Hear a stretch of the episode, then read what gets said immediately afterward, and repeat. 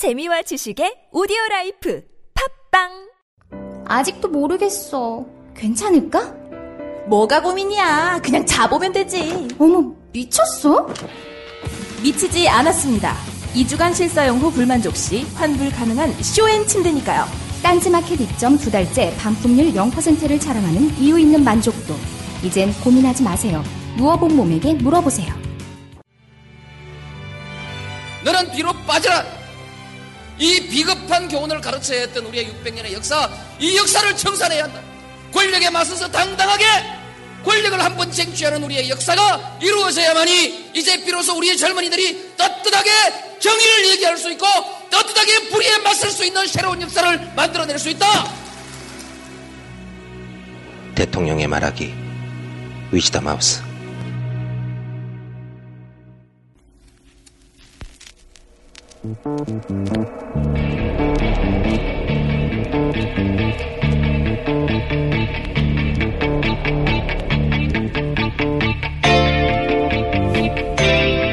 안녕하세요, 김어준입니다.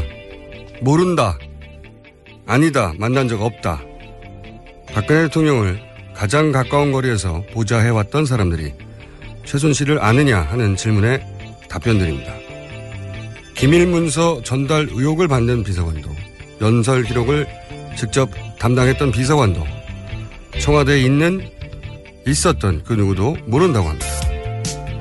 그렇게 모른다는 말에 박근혜계의 좌장이었고 지난 대선 선대 본부장이었던 김무성 의원은 이렇게 말합니다.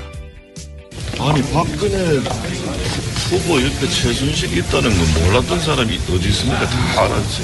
그 몰랐던 건 거짓말. 거짓말. 거짓말. 김무성 생각이었습니다.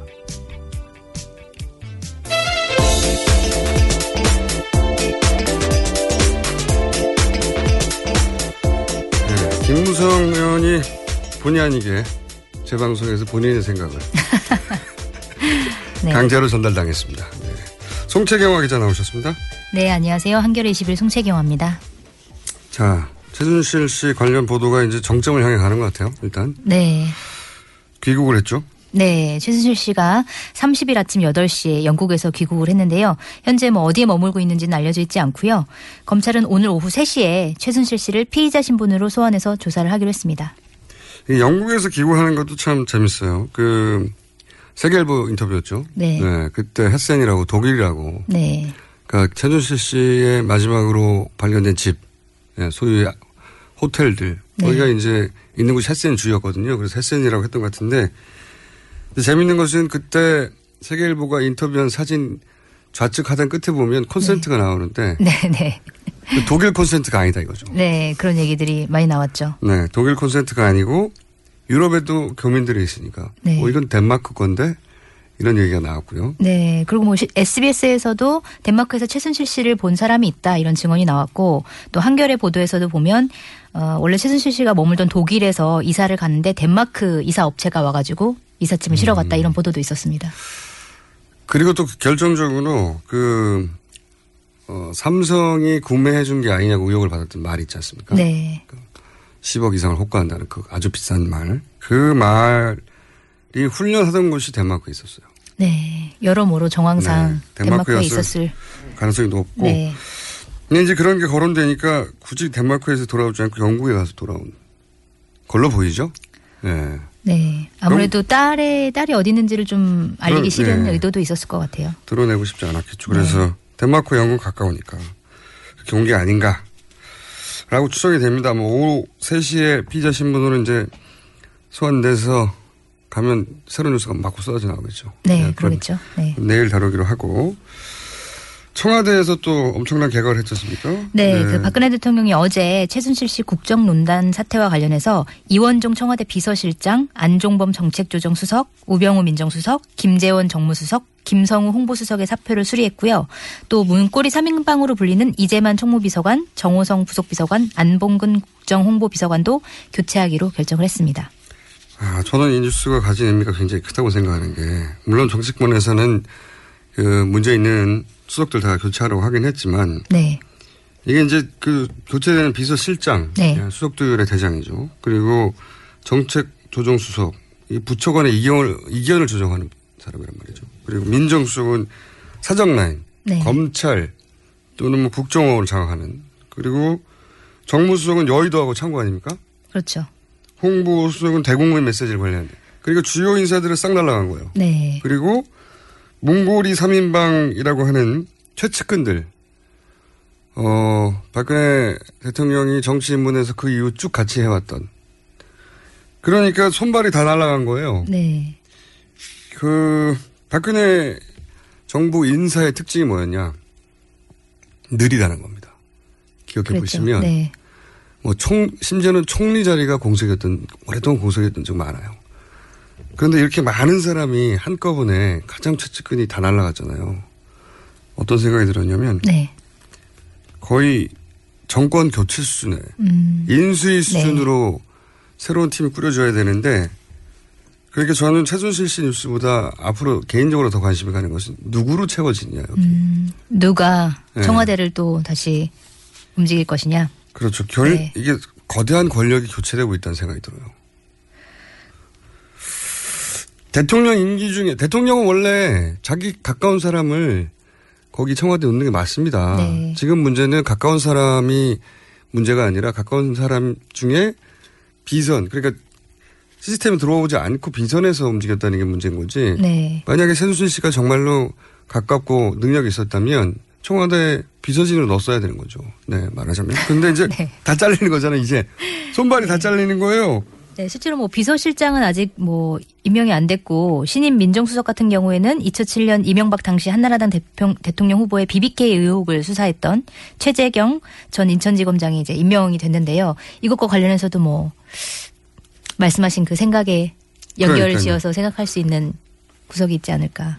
비비케이를 수사했다보다 중요한 것은 비비케이를 무혐의로 결정해서 네. 대선 가도의 문을 열어준 분이죠, 이분이 결정적으로. 그래서 지금 관전 포인트는 누가 그 공백을 메우냐, 청와대 공백을. 박근혜 대통령의 인력풀, 그동안 인력풀로 볼 때 단시간 내에 이런 주요 자리들을 채울 수가 없을 것 같은데, 그런데 가장 먼저 들어온 분이 최재경 민정수석인데, 이분이 이제 비비케이 때 어, 박근혜 대통령하고 그때 당시 후보죠, 박근혜. 네. 그다음에 어, 이명박 후보 경쟁할 때부터 시작해서 가장 큰 문제가 이 비비케이였지 않습니까? 그렇죠. 그걸 무혐의로 결론 내면서 문을 열어줬죠. 그분이 왔다는 게 굉장히 상징이 큽니다. 네. 보기에는. 다른 분들도 그러면 뭐 어떤 분들이 오는지 그 면면을 한번 살펴봐야 되겠네요. 그러니까요. 앞으로 최순실 수사가 어떻게 되느냐 보다 어쩌면 더 중요한 것이 누가 그 자리를 차지하게 될 것인가. 그 빈 공백을 굉장히 중요한 관전 포인트라고 봅니다. 이렇게 될 줄은 몰랐어요. 그래요? 이렇게 네. 전격적으로 될 줄은 몰랐다는 말씀이신가요? 아니, 그렇게 될 줄 몰랐다기보다는 네. 기자회견을 박근혜 대통령이 할 때부터 전 이상하다고 계속 얘기했지 않습니까? 아, 네. 네. 왜 이런 인터뷰, 기자회견 말도 안 되는 기자회견을 네. 할까. 사과한 기자회견을 네. 이렇게 가면 사실상 네. 대통령 유고 상태인데 다 연결되는 게 아닌가 싶어요. 뭐 짐작입니다. 다음 뉴스 전해주십시오. 네, 검찰이 이십구일과 삼십일 이틀에 걸쳐서 청와대 압수수색을 시도했는데요. 이십구일에는 청와대가 자료를 임의 제출하겠다 그러면서 이제 검사와 수사관들을 막았고, 검찰은 뭐 직접 하겠다 그러면서 진입을 시도했는데 뭐 청와대가 안 된다 그래가지고 그냥 돌아갔고요. 또 어제 같은 경우에는 다시 또 영장 집행을 시도했는데 청와대가 물러서지 않아서 결국 임의 제출 형태로 압수수색을 진행했다고 하고요. 뭐 박스 일곱 개 분량의 내부 문서를 확보했다 이렇게 전해지고 있습니다. 아니, 뭐, 압수수색을 하는 것까지는 그렇다고 치는데, 시도하는 것까지는. 저는 웃긴 거는 다시 시도했다는 거예요. 어차피 문 안 네. 열어줄 건 뻔히 알면서 두 번째 간 게 이게 웃긴 겁니다. 네. 검찰 입장에서는 어쨌든 뭔가 보여줘야 보여서. 될 예. 필요가 있었겠죠. 그러니까 지금 엄정하게 뭐 전방위로 뭔가 이루어지고 있다는 분위기를 전달하려고 했던 것 같은데, 이 검찰의 압수수색은 참 재밌는 게, 그 전에는 이제 재단 압수수색을 한 달만 했지 않습니까? 네. 네. 그때 보도된 사진들이 정말 예술적이었어요. 네. 빈 박스가 운반된 것처럼 네. 보이는 사진들이 좀 논란이 됐었죠. 그 박스가 플라스틱으로 돼 있고. 네. 근데 이제 기자들이 사진들을 찍으면서 조명이 강하다 보니까 그 박스가 플라스틱 조명을 통과, 아, 플라스틱을 통과하면서 아무것도 없다는 걸 보여줬죠. 그 박스 안에. 빛의 예술이었다. 예. 그리고 또 웃긴 거는 그 에이포지 들어가는 박스지 않습니까? 네. 거기 서류 넣으면 한 오 킬로그램 정도 나가요, 하나에. 그거 네 개랑 큰 박스. 서류 가득 채우면 거의 막 네. 오십 킬로그램, 육십 킬로그램 될 것을 가볍게 들고 다니죠. 네, 한 명이. 네. 팔랑팔랑. 네. 이런 일을 왜 할까요? 다음 뉴스 전해주십시오. 네. 네, 안종범 청와대 정책조정수석이 대포폰을 써가면서까지 검찰 출석을 앞둔 정현식 전 K스포츠재단 사무총장을 회유하려 한 사실이 드러났는데요. 어, 안종범 수석이 정 전 사무총장한테 보낸 문자를 보면, 그러니까 정 전 사무총장의 와이프 아내한테 보낸 어, 문자 메시지를 보면, 사모님, 저는 경찰도 검찰 쪽도 기자도 아닙니다. 제가 정 총장님 도와드릴 수 있으니 꼭 연락 부탁드립니다. 네, 라는 내용의 이제 문자를. 남겼고, 네, 문자를 남겼고, 그러니까 발신 번호를 뭐, 대포폰의 번호로 남겼다는 거죠. 네. 그러니까 이게 이제 안종범 전이죠, 이제는. 정책조정수석이 문자를 사무총장 측에 보냈는데 사무총장한테 보낸 게 아니라 네. 전 사무총장한테 보낸 게 아니라 그 사무총장의 아내에게 보냈다. 아내에게. 네, 직접 네. 보내면 아마 그 문자는 이제 보고 있다고 생각했던 건지. 근데 네. 재밌는 것은 두 번째 문자에 답이 없으니까 여기서는 저는 경찰도 검찰도 기자도 아닌데 신문으로 이렇게 가렸는데 두 번째 문자에서는 안수석을 거론하죠. 아니요. 그 이십육 일 보낸 안수석이 직접 보낸 거에서는 자기가 안수석이다 이런 말을 하진 않는데 네. 그 전에 K스포츠 경영지원본부장이 또 아내한테 보낸 문자에는 안수석이 꼭 드려야 될 말씀이 있다고 하셔서 아, 네, 문자를 아마 연락이 갈 거다. 음. 그다음에 또 안전한 번호라고 안수석이 얘기를 했으니 이 번호로 전화를 해봐라 뭐 이런 식으로 얘기를 했는데 그 번호가 이제 안수석이 보낸 문자 번호랑 똑같은 번호였던 거죠. 아, 그렇군요. 네. 여기서 이 문자를 보낸 분은 안수석의 신분을 숨기려고 무척 노력했는데 다른 분이 저한테 안수석이라고 네. 말을 해버렸는데 그게 같은 번호였군요. 네. 아, 뭔가 뭐랄까 좀 안쓰럽기도 하고요.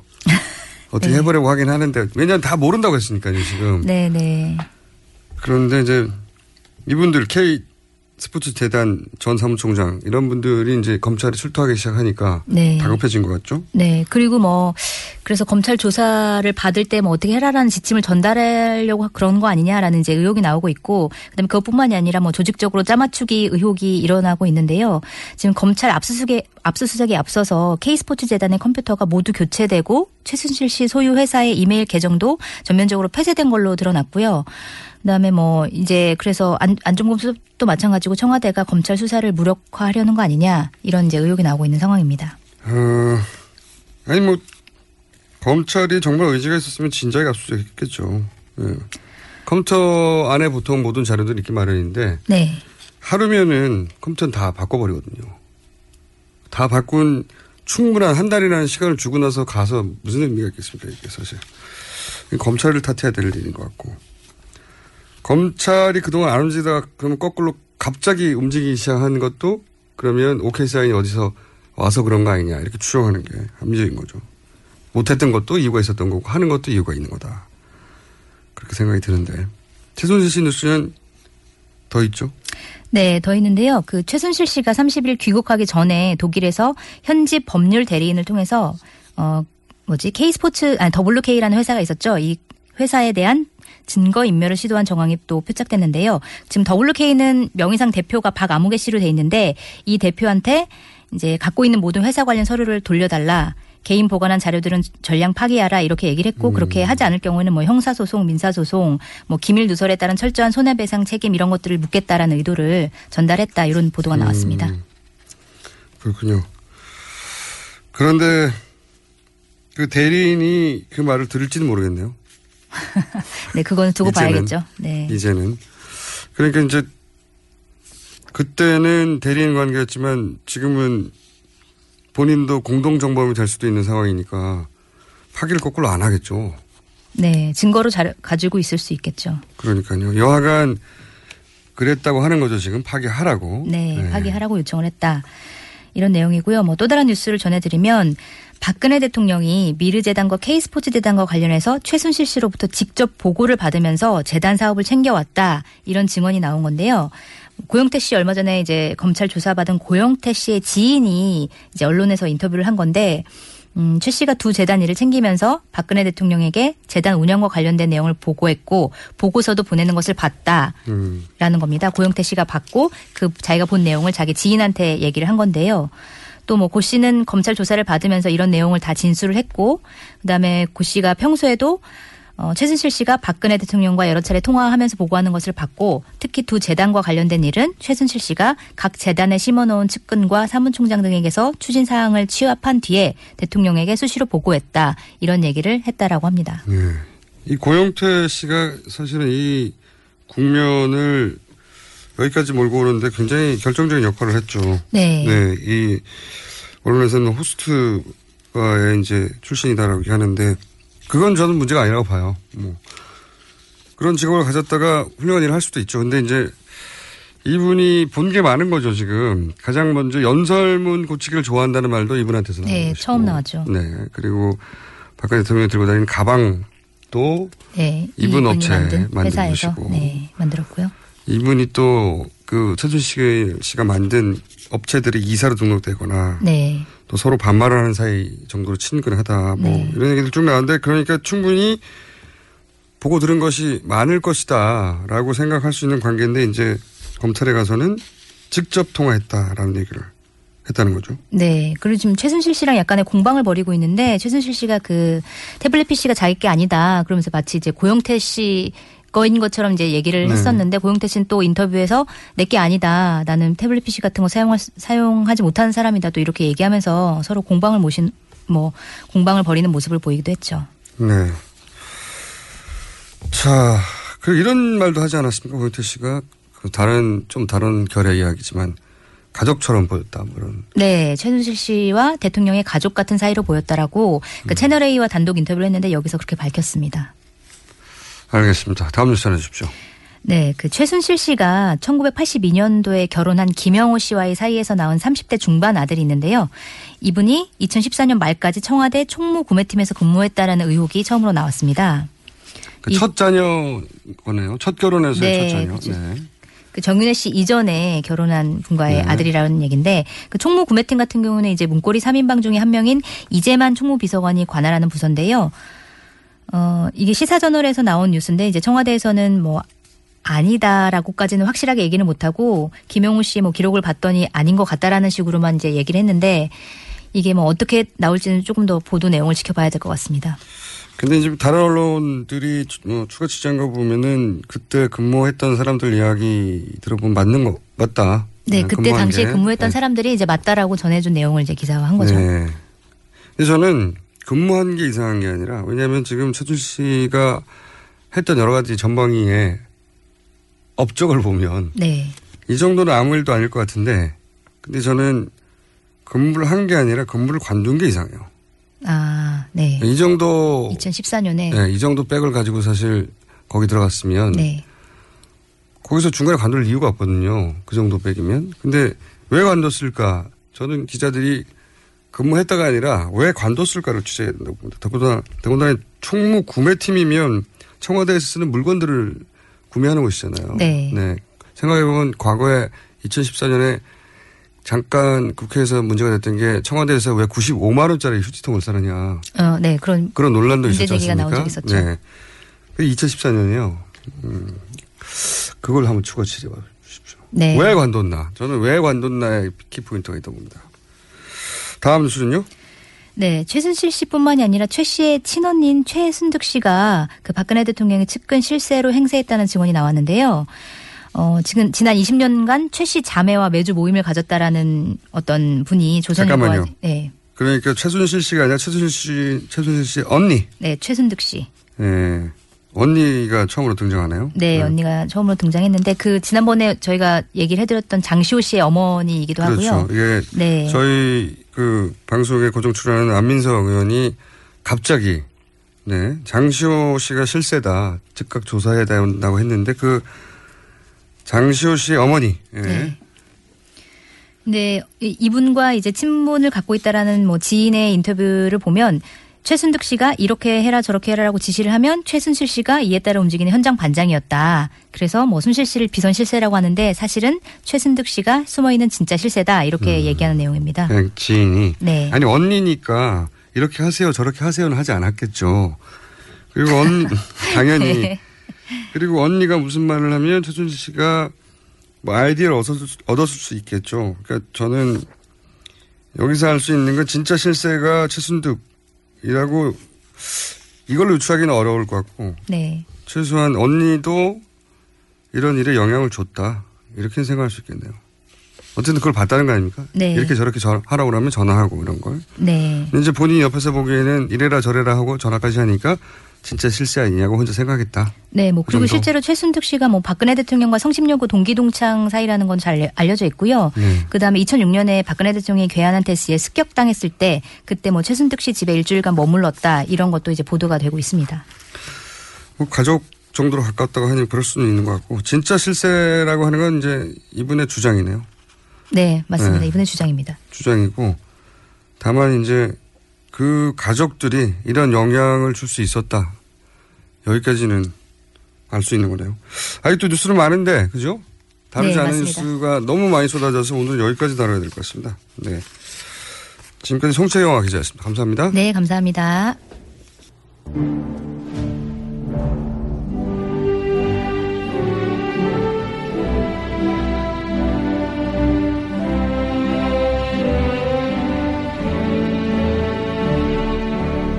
지내는 마 국민 여러분, 마 엠비 인사 올립니다. 마 오늘은 차마 안녕이라는 말은 참 꺼내기 힘든 것 같습니다. 먼저 마 송구하다는 말씀부터 마 올립니다. 조유의 마 이 국정농단 사태, 아니 말로는 표현할 수 없는 마 이런 너무나도 황당한 이 권력 비리에 얼마나 마 상심들이 크십니까? 저 또한 국민의 한 사람으로서. 또한 전직 브이아이피로서 이 느끼는 실망과 자괴감 도저히 참 말로써 표현을 다 할 수가 없다. 이런 정도라는 막 확신을 막 저는 막 가지고 있는 겁니다. 어떻게 이럴 수가 있느냐? 응? 어떻게 나라를 막 응? 참 이 지경으로 만들고 이 국민을 기만할 수가 있는가? 그하고 무엇보다 참 통탄할 일은 어떻게 응? 어떻게 뇌를 능가할 수가 있느냐? 참 참으로 비통합니다.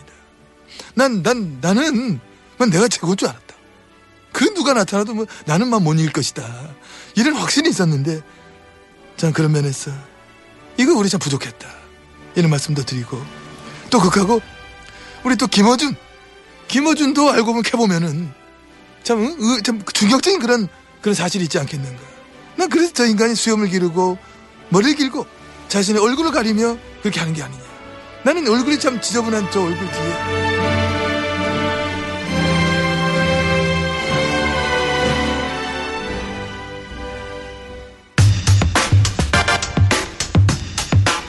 네, 첫 번째 인터뷰입니다. 최순실 씨가 갑자기 오늘 피의자 조사를 받습니다. 해외에 있던 관계자들도 일제히 기구해서 조사를 받죠. 이상한 일이 벌어지고 있습니다. 이 문제 국민의당 김경진 의원 전화 연결해 이야기 나눠보겠습니다. 안녕하십니까? 안녕하십니까? 네, 저희가 의원님을 연결한 것은 아무래도 부장검사 출신 아니시겠습니까? 네. 네. 그래서 사실은 어, 검찰 경험이 있으시니까 이 사안 어떻게 보시는지 저희가 여쭙고, 여쭤보고 싶은데 우선 네, 네. 검찰 보면 왜 공안이다, 뭐 특수다, 자기 전공들이 있지 않습니까? 네. 의원님은 전공이 어떠, 어떠셨어요? 어, 저는 형사 업무하고 기획 업무를 주로 했습니다. 형사요? 예. 특수 검사 역할은 거의 안 해봤고요. 네. 공안 업무는 약간 해봤습니다. 알겠습니다. 그러면 형사 사건을 다루신 관점에서 제가 한번 여쭤보고 싶은데. 네. 최순실 씨 주변 인물들이 지난 주말 전후로 해서 갑자기 나타나기 시작했지 않습니까? 네네. 네. 어, 아마도 최순실 씨 인터뷰하고 나서부터인 것 같은데 일반적인 사건, 형사 사건의 관점에서 이렇게 관련자들이 한꺼번에 나타나면 검찰은 어떻게 생각합니까? 그러니까 누군가가 중간에서 체계적으로 연락을 하고 있다. 또 어쨌든 조정을 하는 사람이 있다. 지금 이렇게 볼 수밖에 없는 것 같아요. 그죠. 그러니까 뭐 대통령이 애매한 사과를 하고 최순실 씨가 곧바로 세계일보 기자회견을 하고 그다음에 고영태 씨가 갑자기 태국에서 들어오고 그다음에 조인근 씨가 또 잠적했다가 기자회견을 하고. 연설 비서관이었던 조인근 씨. 예예. 예. 네.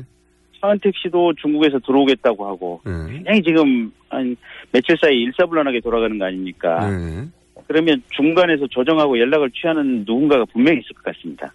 이 검찰 경험, 이건 일반인 생각도 그렇지만 이제 직접 검찰 경력이 있으시니까 어떤 사건을 조사하고 있는데 당사자들이 갑자기 검찰한테 나타나고 그러면 이거, 야, 이거 누가 짠 거야? 이렇게 생각하는 게 당연한 거죠. 예, 그렇습니다. 예. 거기다가요. 예. 이 사건은 어쨌든 국기문란이라고 표현을 하지만 범죄, 그러니까 검찰 수사의 관점에서 보면 팔백억대 금품 공갈 사건 아닙니까? 재벌에 대해서 첫 번째가. 네. 두 번째는 청와대에 있는 비밀 문서를 밖으로 빼돌린 지금 이 비밀 누설 문서, 문서 유출 사건 아닙니까? 네. 그러면 이 두 가지 핵심 범죄의 최고 정점에 최순실이 있는 것처럼 얘기를 하지만 네. 실은 최순실과 지금 현재의 대통령은 한 몸이다라고 취, 밖에서 인식을 하고 있는 거 아니겠습니까? 네네. 그러면 이런 상황에 대해서 대통령 본인이 실질적으로 수사의 대상이 되는 것과 똑같은 상황인데 그런 상황에서 누군가 아무도 조정을 하지 않는다고 한다면 그게 오히려 이상한 것이 아닌가 싶습니다. 그게 이제 검찰 경험이 없더라도 다들 그렇게 상식적으로 생각하는데 네. 여기에 대한 답은 없으실 것 같긴 한데 혹시 몰라서 여쭤봅니다. 누가 지휘자일까요? 모르죠. 네, 아직은, 모르는데. 아직은 아무도 이제, 모른다고. 예. 예. 근데 첫째는 지금까지 악착같이 대통령을 지키려고 수없이 많은 이 그 어떤 이 증거를 인멸하고 또 이 대통령의 호위 무사를 자처했던 사람들이 있지 않겠습니까? 청와대 내부에서. 네. 또 국회 내부에서 최순실 관련 증인 소환을 하려고 하면 사실 말도 되지 않는 이유를 달아서 증인 소환을 이렇게 온몸으로 막았던 사람들이 있지 않습니까? 네. 이런 사람들이 결국은 수기를 해서 했든지 아니면 그중에 누군가가 여전히 호위무사 역할을 하려고 하는 경우겠죠. 모호하게 말씀하셨는데 이건 어떻습니까? 이제 이걸 숨기려고 하는 이제 피의자 측 내 네. 지휘자가 있다는 거는 지금 드러난 정황만으로도 충분히 추정할 수 있는데 다들 비슷한 네. 시기에 들어오고 다들 갑자기 검찰에 나타나니까요. 그런데 네. 피의자가 말을 맞췄다고 해서 검찰이 꼭 피의자 말 맞춘 대로 꼭 수사하는 건 아니지 않습니까? 당연히. 예. 검찰은, 그렇죠. 검찰은 그걸 깨고 이제 진실을 파악해야 되는데 그런데 네. 이 지휘자가 누군지 모르겠습니다만 지금 돌아가는 걸로 봐서는 이 지휘자가 검찰도 수사 지휘하지 않을까요? 네, 지금 상황이 그런 것 같아요. 매일매일 순간순간 지금 상황이 계속 변화가 되고 있는 거 아니겠습니까? 네. 그러니까 검찰도 어, 최순실 씨 긴급체포를 안 했다는 비판이 워낙 강하게 제기되니까 네. 오늘 오후에 당장에 불러서 소환하겠다 지금 이렇게 얘기를 말을 바꾸고 있거든요. 보면 소환 계획을. 네. 그러면 누군가 지휘자가 있긴 하지만 현재의 전국에서는 이 지휘자도 뭔가 강한 장악력을 가지고 있지는 않다.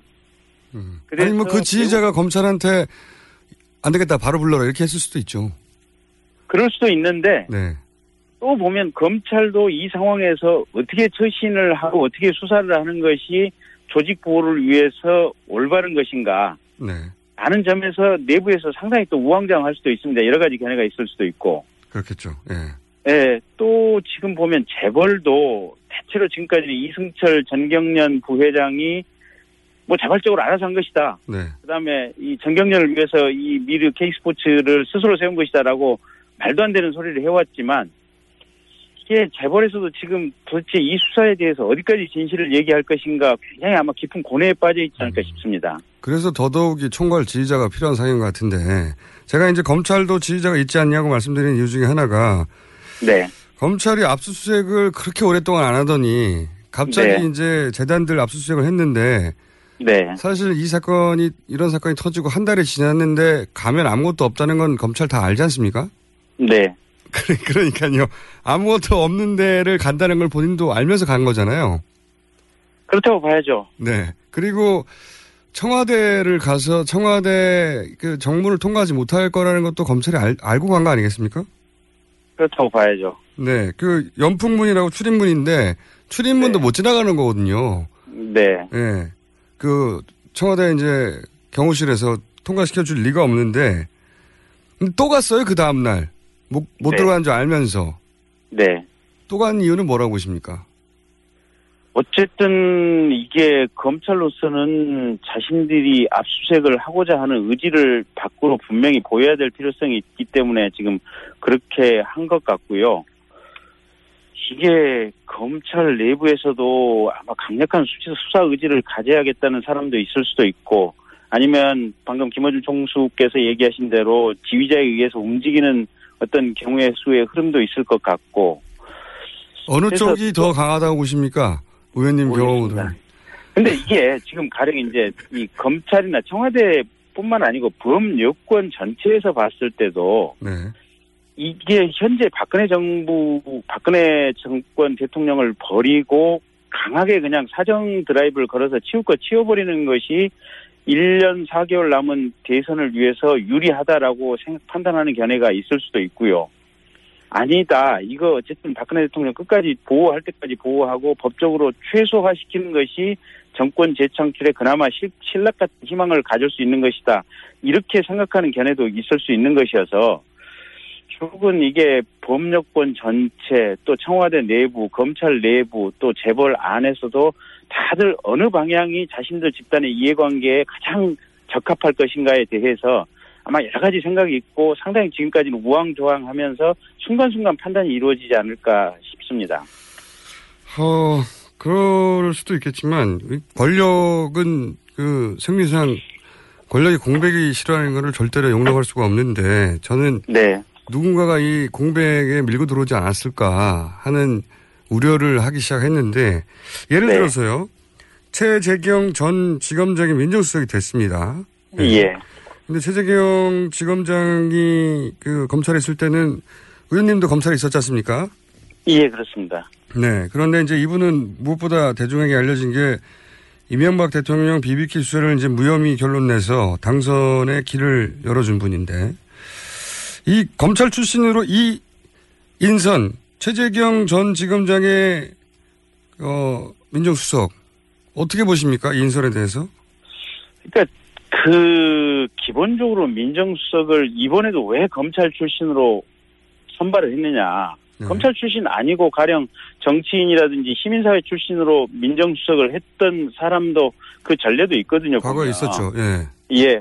그래서 이렇게 검찰의 수사를 청와대가 대, 특히 대통령이 직접적으로 받는 상황이라면 사실은 검찰과 상관없는 인사를 민정수석으로 선임했어야 맞는데 여전히 검찰 출신을 민정수석으로 선임을 했다고 하는 것은 수사 상황을 어떻게든지 파악을 하고 그에 대해서 적절한 대응을 하겠다라는 의지로 일으키고 있습니다. 파악 정도가 아니라 지휘하려는 거 아닐까요? 그럴 수도 있습니다. 거기다가 네. 우병우 전임 민정수석 같은 경우에는 검찰 내부에서도 호불호가 극명하게 갈리는 경우인데 네.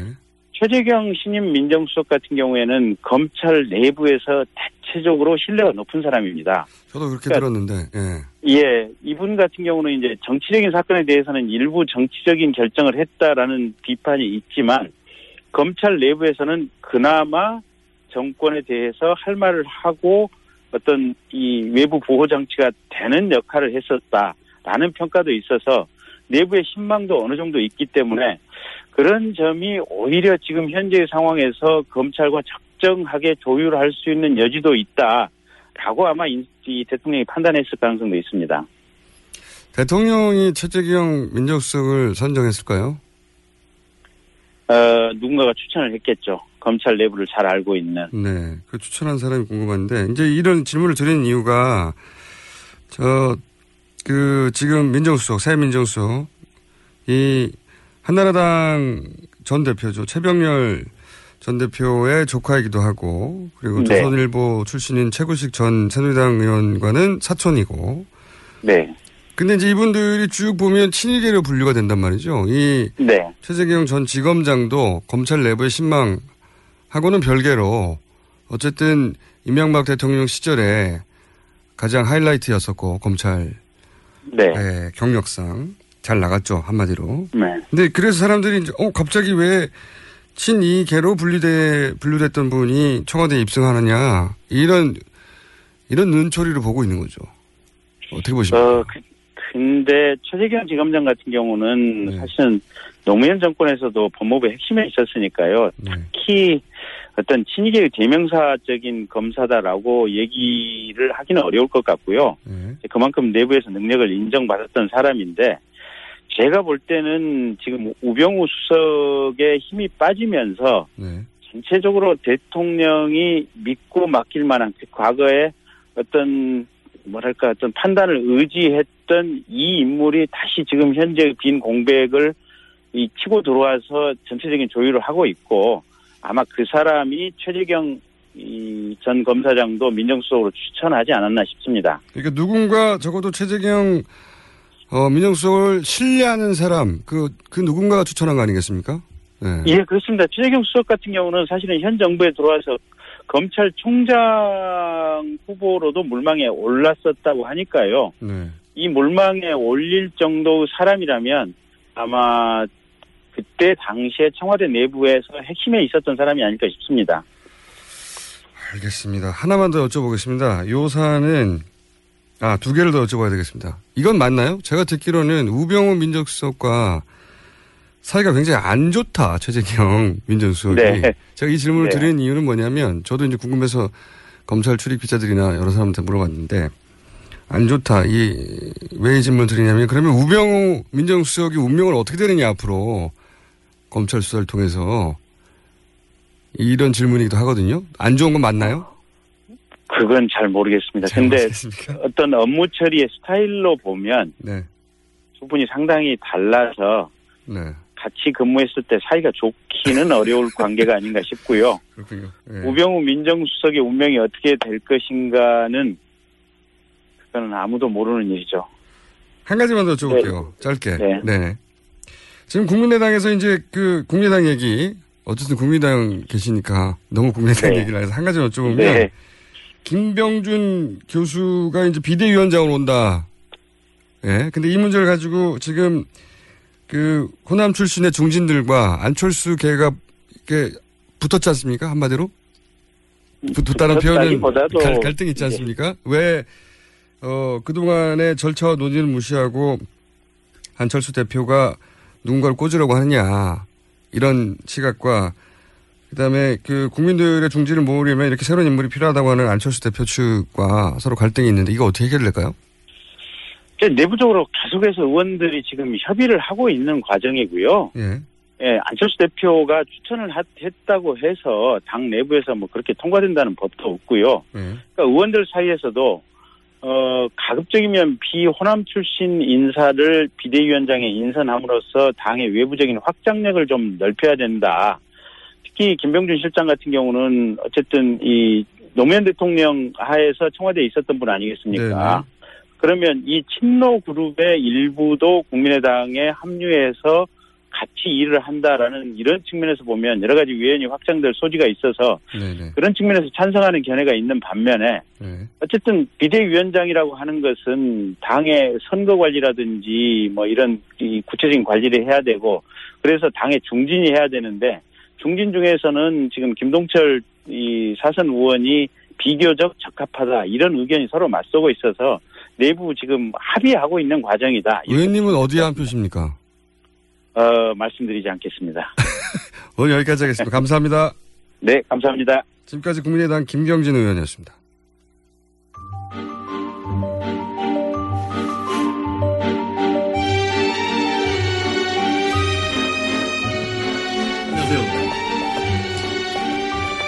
자, 방금 안녕하세요 하신 분은 최진경 변호사입니다. 오프더 레코드 안녕하십니까? 네, 반갑습니다. 최진경입니다. 네, 제가 소개하기도 전에 인사를 하셨어요? 네, 들어오시면서 늦게. 자, 아 오늘 난리가 났어요. 그죠? 네, 새누리당, 아, 새누리당 없어지는 거 아니야? 이런 정도의 난리가 났습니다. 맞습니다. 네. 맞습니다. 맞고요. 네. 정말 새누리당 내에서는 이 상황에 대해서 정말 거의 메가톤급 핵폭탄이 터진 사태로 지금 발, 얘기가 되고 있고 네.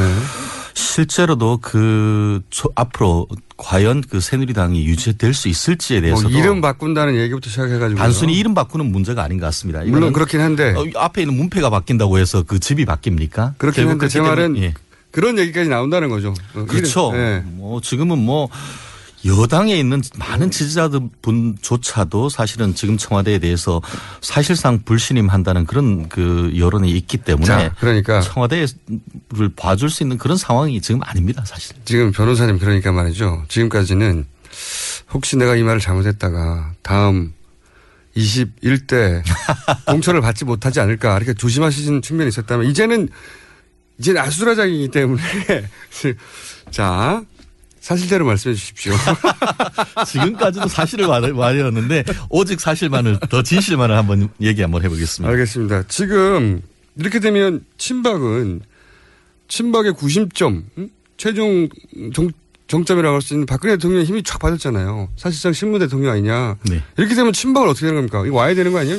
어, 결국 와야 될 가능성이 매우 높죠. 사실 그 부분과 관련해서는 친노는 이념 집단이지만 친박은 이익 집단이다 이런 얘기가 있었습니다. 한마디로 친노는 이념으로 뭉쳤기 때문에 그것이 작다 하더라도 힘이 세고 지속 가능성이 센 반면에 친박 같은 경우에는 이해관계 그러니까 본인의 자리 공천 이와 관련해서 묶었기 때문에 그 친박의 구심점이라고 할 수 있는 박근혜 대통령의 힘이 빠지면은 그 스스로 해소 내지 해체될 수밖에 없는 운명이 있다는 그 얘기가 사실 지금 이미 이 그 우리나라에서 지금 이루어지고 있는 상황이 아닌가 싶은데요. 실제로 지금 친노 같은 경우에는 이번 사 일삼 패조긴 했지만 이번 사 일삼 총선을 통해서 사실상 부활했는 거나 마찬가지인 반면에 지금 이번 그 총선을 통해서 친박이 상당 부분 새누리당의 핵심을 주, 그 주류를 이루곤 있지만 대통령의 힘이 빠졌을 때 과연 대통령에 의지하면서 대통령을 지원 사격해 줄 사람이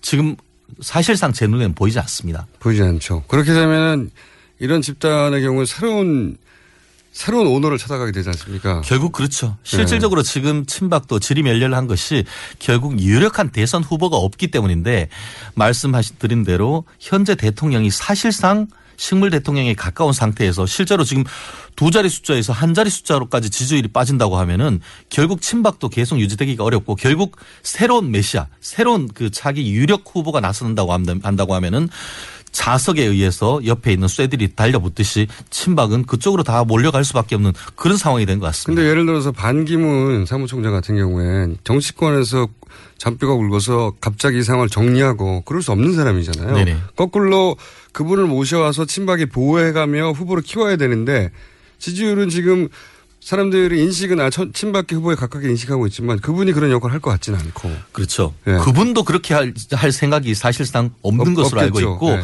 그런 없는 생각을 이번 사태를 통해서 확실하게 각인을 했겠죠. 그러면 자, 누가 지금은 질, 그 권력이 공백 상태 아닙니까? 진공이에요. 네, 그렇습니다. 원래 권력의 속성상 진공이 생기면 바로 채우지 않습니까? 네네. 뭔가가. 근데 지금 갑자기 최재경 전 지검장이 글로 갔다고 하니까 아주 단순한 이 사실 하나만 가지고 아니 친이계의 부활인가? 이렇게 해석하는 사람들 꽤 있거든요. 어떻게 물, 보세요? 물론 어, 뻐꾸기가 울면은 뭐 제비 한 마리가 와도 뭐 봄이 왔던 것을 알리는 전령사다 이렇게 얘기가 될 수도 있는데 뭐 권력은 돌고 도는 거기 때문에 그와 같은 해석도 가능합니다만 지금으로서는 최재경 전 검사장이 정말 정말 어떻게 보면 큰 결단을 했다 하는 생각입니다. 본인요? 네. 본인은 사실 지금 이 시점에서 누가 불구덩이 속에 섭을 들고 뛰어들겠습니까? 아니, 본인은 하고 싶어서 할 수 있는 자리가 아니잖아요.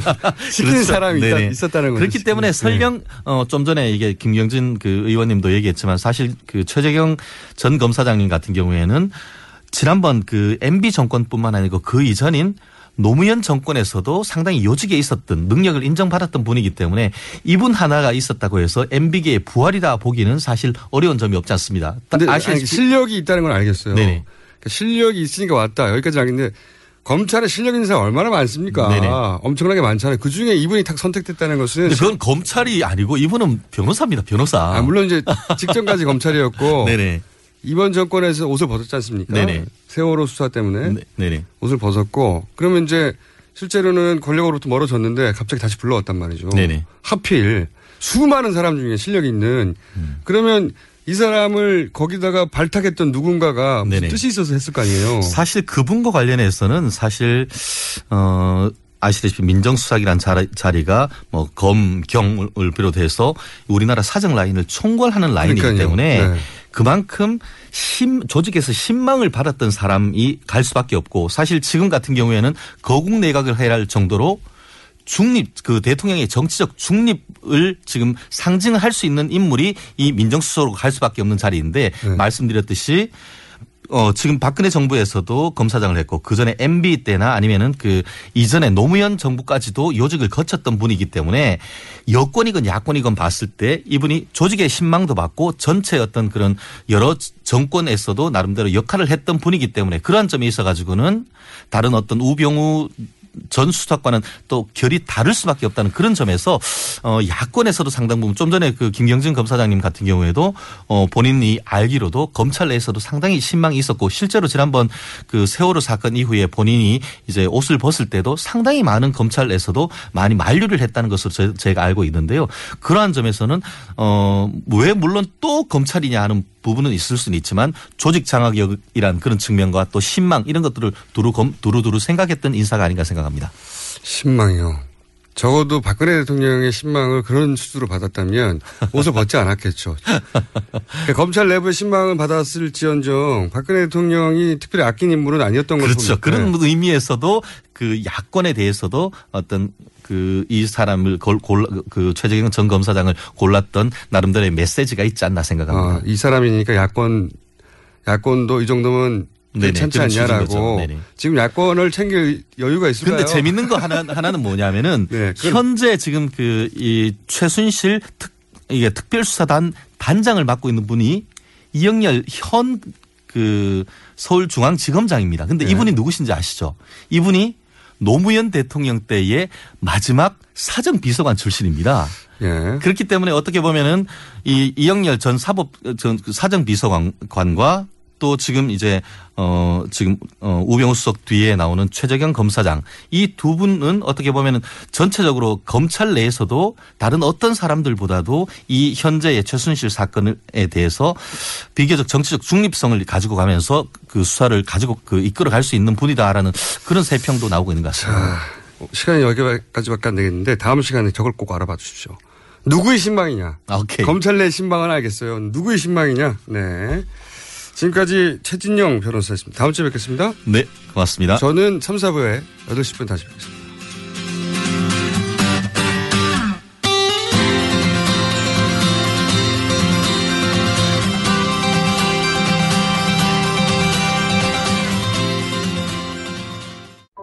어머니 또 감기 드셨어?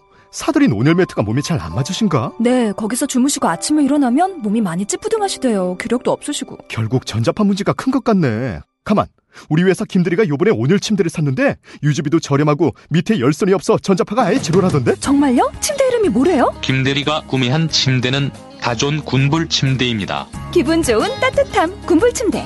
검색창에 군불 침대를 입력해보세요. 구매 문의는 공이 이이사오 삼오삼일.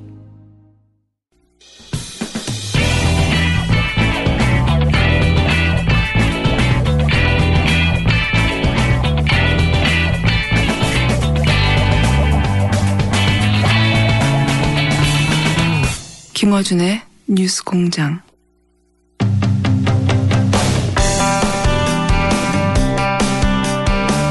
삼 부 시작합니다. 김어준의 뉴스공장 인터뷰 두 번째 시간입니다.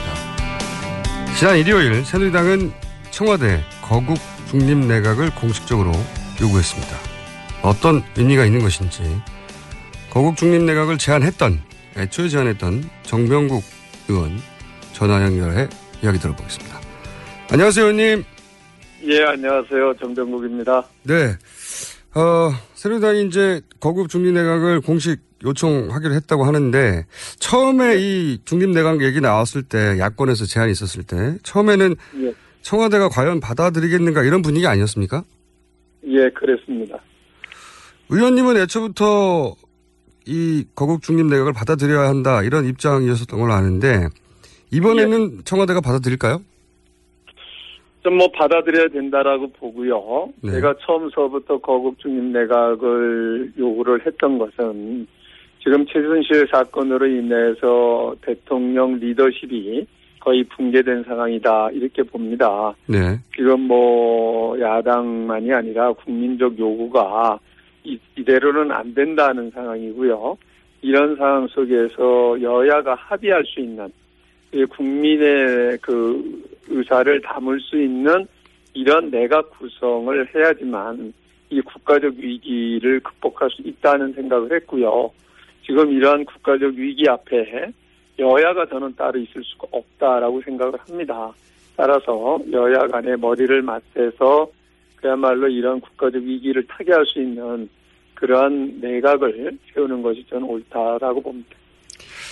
그리고 이어서 보도된 것이 이제 그렇다면 책임 총리는 누가 하느냐 이런 이야기 속에 김종인 전 어, 더민주 대표 혹은 손학규 전 대표 이런 분들이 추천됐다고 하는데 이것도 맞습니까? 추천이 된 게 아니라 이제 그러한 분들이면 어떻겠느냐는 얘기들이 나온 거죠. 당내에서 뭐 네. 예, 예, 당내에서 나오고 뭐 김병준 뭐 교수님도 나오고 네. 얘기가 나오는데 다 좋다고 봐요. 음. 다 이제 중요한 것은 국민이 수, 납득하고 수용할 수 있는 사람이냐 하는 거고 이런 것을 놓고 여야 간에 합의를 해서. 또 이렇게 추천을 하게 되면 대통령이 임명하는 식으로 하게 되면 저는 문제가 없고 그렇게 총리가 먼저 바뀌고 나서 그 새로 임명된 총리에게 나머지 국무위원들이 사표를 제출을 하고 그렇게 해서 그 협의를 하게 되면 저는 빠른 시일 내에 이 국가적 위기를 극복할 수 있는 틀을 재건할 수 있지 않겠느냐 하는 겁니다. 그 일부에서는 김무성 전 대표를 책임 총리로 해야 된다는 이야기도 나온다고 하던데. 뭐, 저는 뭐, 글쎄요, 뭐, 어떤 얘기든 다 좋은데. 네. 중요한 것은 국민적 입장에서 바라봐야 되고, 국민이 수용할 수 있느냐 하는 거죠. 국민적 입장에서 봤을 때는 김무성 전 대표가 적합한 후보 중에 한 사람입니까? 의원님 보시기에? 뭐, 제가 판단하지, 하고 싶지는 않고요. 일단은 뭐, 그, 누구를 구체적으로 거론을 하기 위해서 또 누구를 놓고 하는 얘기가 아니잖아요. 네. 그래도 누군가가 결정돼야 되는데 그래도 이 사람은 안 된다는 있을 수 있지 않습니까? 뭐, 그 뭐 저는 뭐 앞에서 거론된 그 김병준 교수나 손학규 뭐 전 지사님이나 그 뭐 김종인 의원님 같은 분도 뭐 바람직하다고 봅니다. 하지만 김무성 김무성 전 대표는 아닌가요? 뭐 그분은 지금 스스로가 대권 주자라고 얘기를 하고 또 이 저는 우리 당 출신이 맞는 것은 맞지 않다고 봐요. 알겠습니다. 그런데 또 새누리당이 먼저 이렇게 이름을 거론하면 될 사람도 안 되지 않을까요? 야당 입장에서는. 야당 입장에서는 왜 당신들이 그걸 결정하느냐 이렇게 나오지 않을까요? 결정을 하는 게 아니라 결정한 적이 네. 없어요. 그리고 뭐 그렇게까지 그거를 저는 뭐 그런 시각으로 바라보는 사람들은 아직까지도 저는 뭐 그런 건 정략적으로 정파적 뭐 이런 이해관계를 가지고 바라보는 것 같은데요. 이런 얘기를 하는 우리 새누리당 입장은 어떨까를 생각을 해봐야죠. 오죽하면 이럴까. 저는 이거를 가지고 지금까지의 시각으로 바라보게 되면 똑같은 사람들 된다고 봅니다. 이건 어떻습니까? 이제 책임 총리를 여야가 이제 합의해서 정하고 나면 그다음에 이제 국무위원을 정해야 되는데 네. 국무위원을 직접 해보셨으니까 제가 드리는 말씀이기도 한데 네. 국무위원 한 사람 정하기도 어렵지 않습니까? 여야 합의하기가. 게다가 근데 저는 지금, 국무위원 네. 한 사람 한 사람을 합의하는 건 옳지 않다고 보고요. 여야 간의 합의에 의해서 총리를 결정을 하게 되면 총리한테. 그 결정된 총리에게 정권을 줘야죠. 정권을 준다. 네. 네. 지금 의원님이 생각하시는 한 사람 한 사람을 음. 다 해가지고는 뭐 여야 간에 합의를 하고 그렇게 되면 그 사람들 그렇게 하고 임명된 국무위원들이 제대로 일이 되고 나라가 어디로 가겠어요. 음. 그러니까 일단은 그거를 총괄할 수 있는 내각을 총괄할 수 있는 국무총리를 여야 간에 합의해서 결정이 되면 네. 그분에게 맡겨야죠. 음. 국무위원 임명권부터는 책임 그럼요. 총리에게 다 넘겨야 된다. 그럼요. 네. 네. 알겠습니다. 그러면 최순실 그 이 사건의 수사는 어떻게 보십니까? 왜 제가 이런 질문을 드리냐면 갑자기 저는 네. 이 수사는요.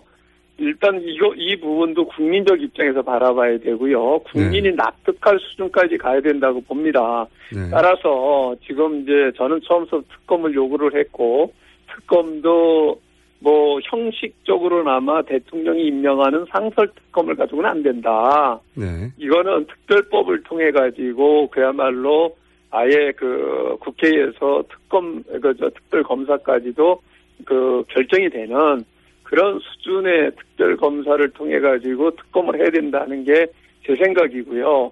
만약에 그 실질적으로는 뭐 국회에서 추천을 해서 형식적으로 대통령이 임명하지만 그렇게 상설특검을 한들 믿겠어요?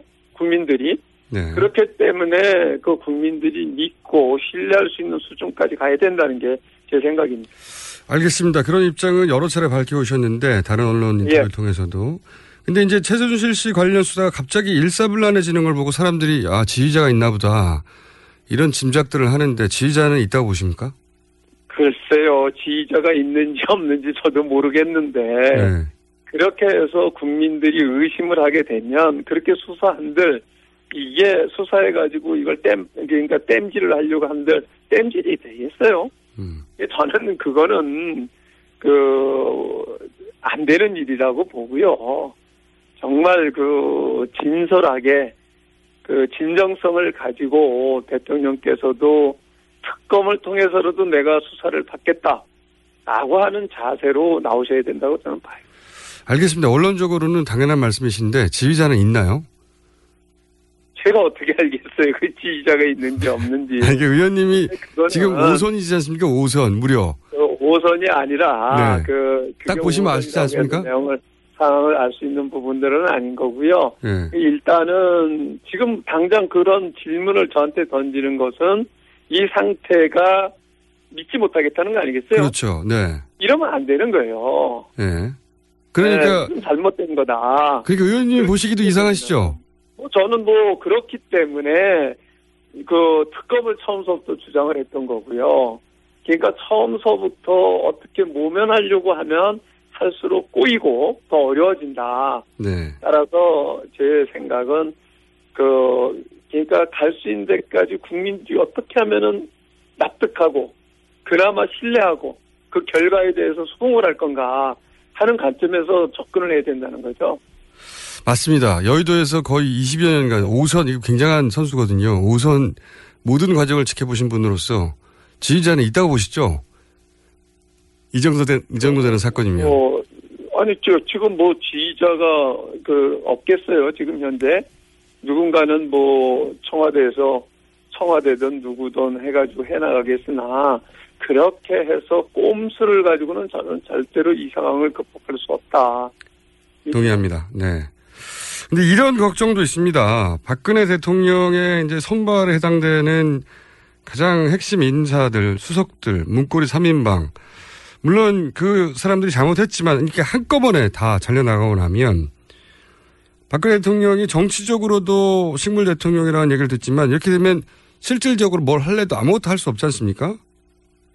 그렇지 않습니까? 이제 참 아이러니인데요. 네. 우리도 저부터도 이 사람들을 전부 다 그 사임시켜야 된다라고 했는데 네. 막상 전부 다 사임을 시키고 나니까 네. 과연 지금까지의 그 국정을 운영해왔던 이 박근혜 대통령의 스타일로 봤을 때 네. 이런 상황을 제대로 그 극복해낼 수 있을까 오히려 걱정이 된단 말이에요. 그렇죠. 이런 네. 저희 자체가 네네. 그렇기 때문에 빨리 거국 중립 내각을 구성을 해서 그 실질적으로 그 거국 중립 내각에서 국정을 운영할 수 있는 이런 시스템을 구축해야 된다고 봅니다. 이것은요 여야가 따로 있을 수가 없어요. 지금 국가적 위기인데 저는 뭐 지금 야당에서 뭐 이런저런 얘기를 하는데 지금 저도 인터뷰를 하기 전에 지금 우리 새누리당의 의원들 지금 오십여 명이 모여가지고 네. 이런 그 앞으로의 당의 문제라든가 국가의 문제라든가 논의하다 나왔습니다만은. 우리 의원들도 전체적인 그런 걱정이에요. 음. 이 국가가 이런 위기적 상황 속에서 어떻게 바로 세우고 극복하느냐. 그런 생각이지. 이건 저는 뭐 지금 정파적 이해관계를 우리가 생각한다라고 하면 있을 수도 없고 이 상황도 극복하지도 음. 못한다고 보기 때문에 알겠습니다. 정말 이런 진정성을 가지고 접근을 해야 된다고 봅니다. 그런데 이제 그렇게 완전히 공백이 된 상태에서 가장 먼저 청와대 민정수석이 어, 최재경 전 인천지검장으로 결정되면서 사람들이 갑자기 아 최재경 전 인천지검장으로 말할 것 같으면 비비케이 사건을 무혐의 처리해서 아주 중요한 역할을 했는데 그래서 갑자기 아 친이 라인이 다시 살아나는 건가? 혹은 친이 라인이 청와대에 재입성하는 건가? 이런 시선도 있습니다. 어떻게 보십니까? 저는요. 그 오 년 단임 정권을 지금 뭐 김영 문민정부 출범 이후 김영삼, 김대중, 노무현, 지금 이명박, 박근혜로 연결이 되지 않습니까? 네. 이런 과정 속에서 그 어느 정권이든 봉직하지 않은 사람들을 재해놓고 정부를 꾸린다라는 전 불가능하다고 봐요. 네. 네, 그런 데에서 그 누가 뭐 과거에 어땠다 이런 점 가지고는 저는 극복하기 어렵다. 저는 지금 차대에 굳이 청와대가 그 나머지 수석들을 다 채워가면서 하려고 할 필요가 없다. 대폭 줄여도 된다. 예. 저는 그렇게 보고요. 네. 그래서 지금 말씀하신 대로 그 억지로 그, 그 이제 이 비서실을 다시 뿌리려고 하게 되면 네. 누가 어떻고 누가 어떻고 이래야 될 이유가 저는 없다고 봐요. 음.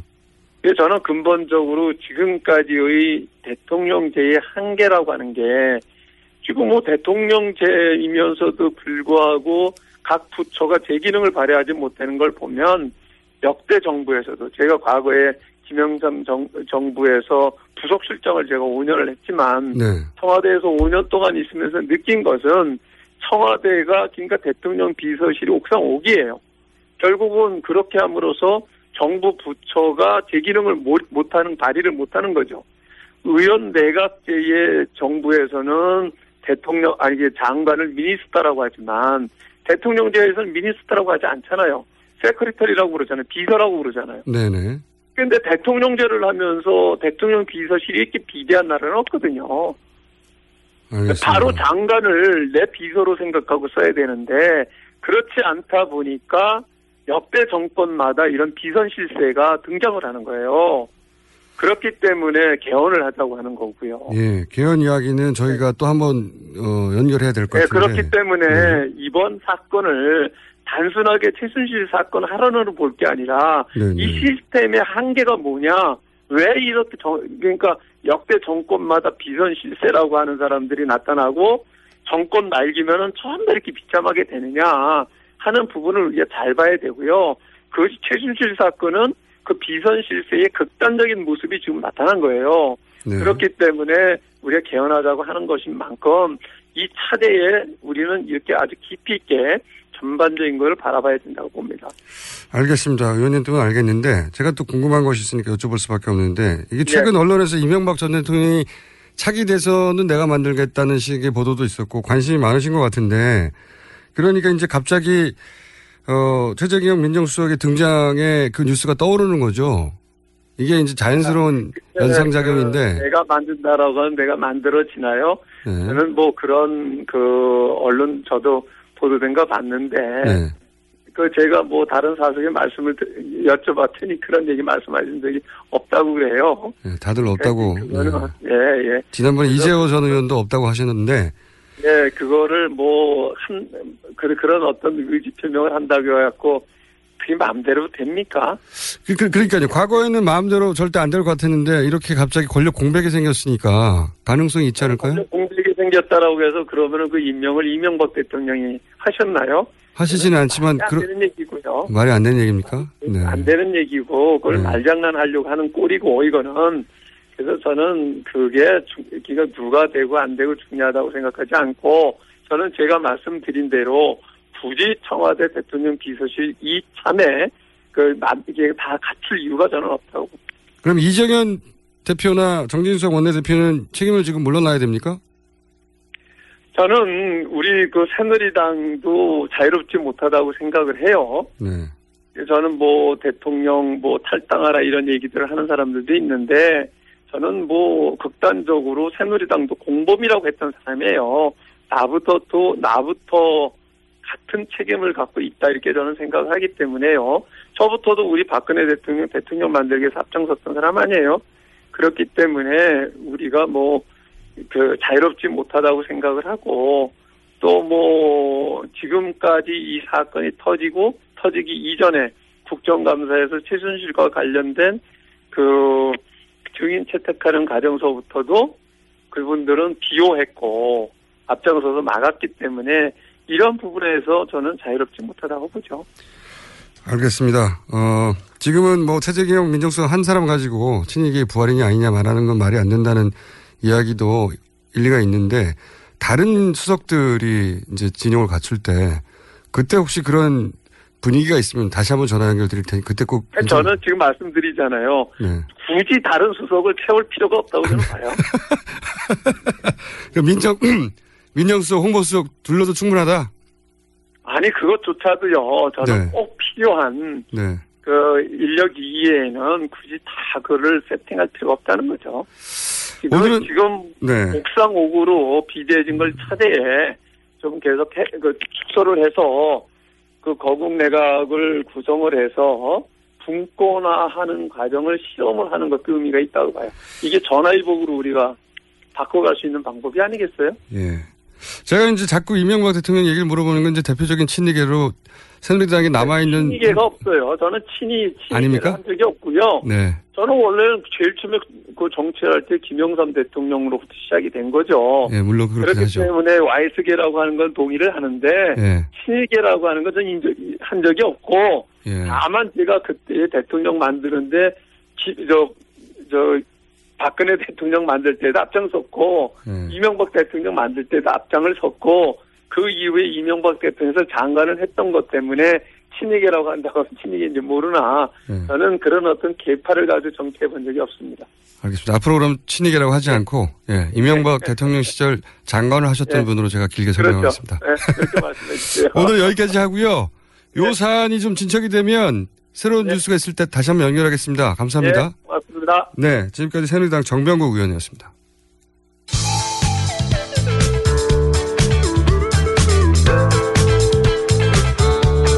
김어준의 뉴스공장, 방송통신심의위원회 심의 규정을 준수합니다.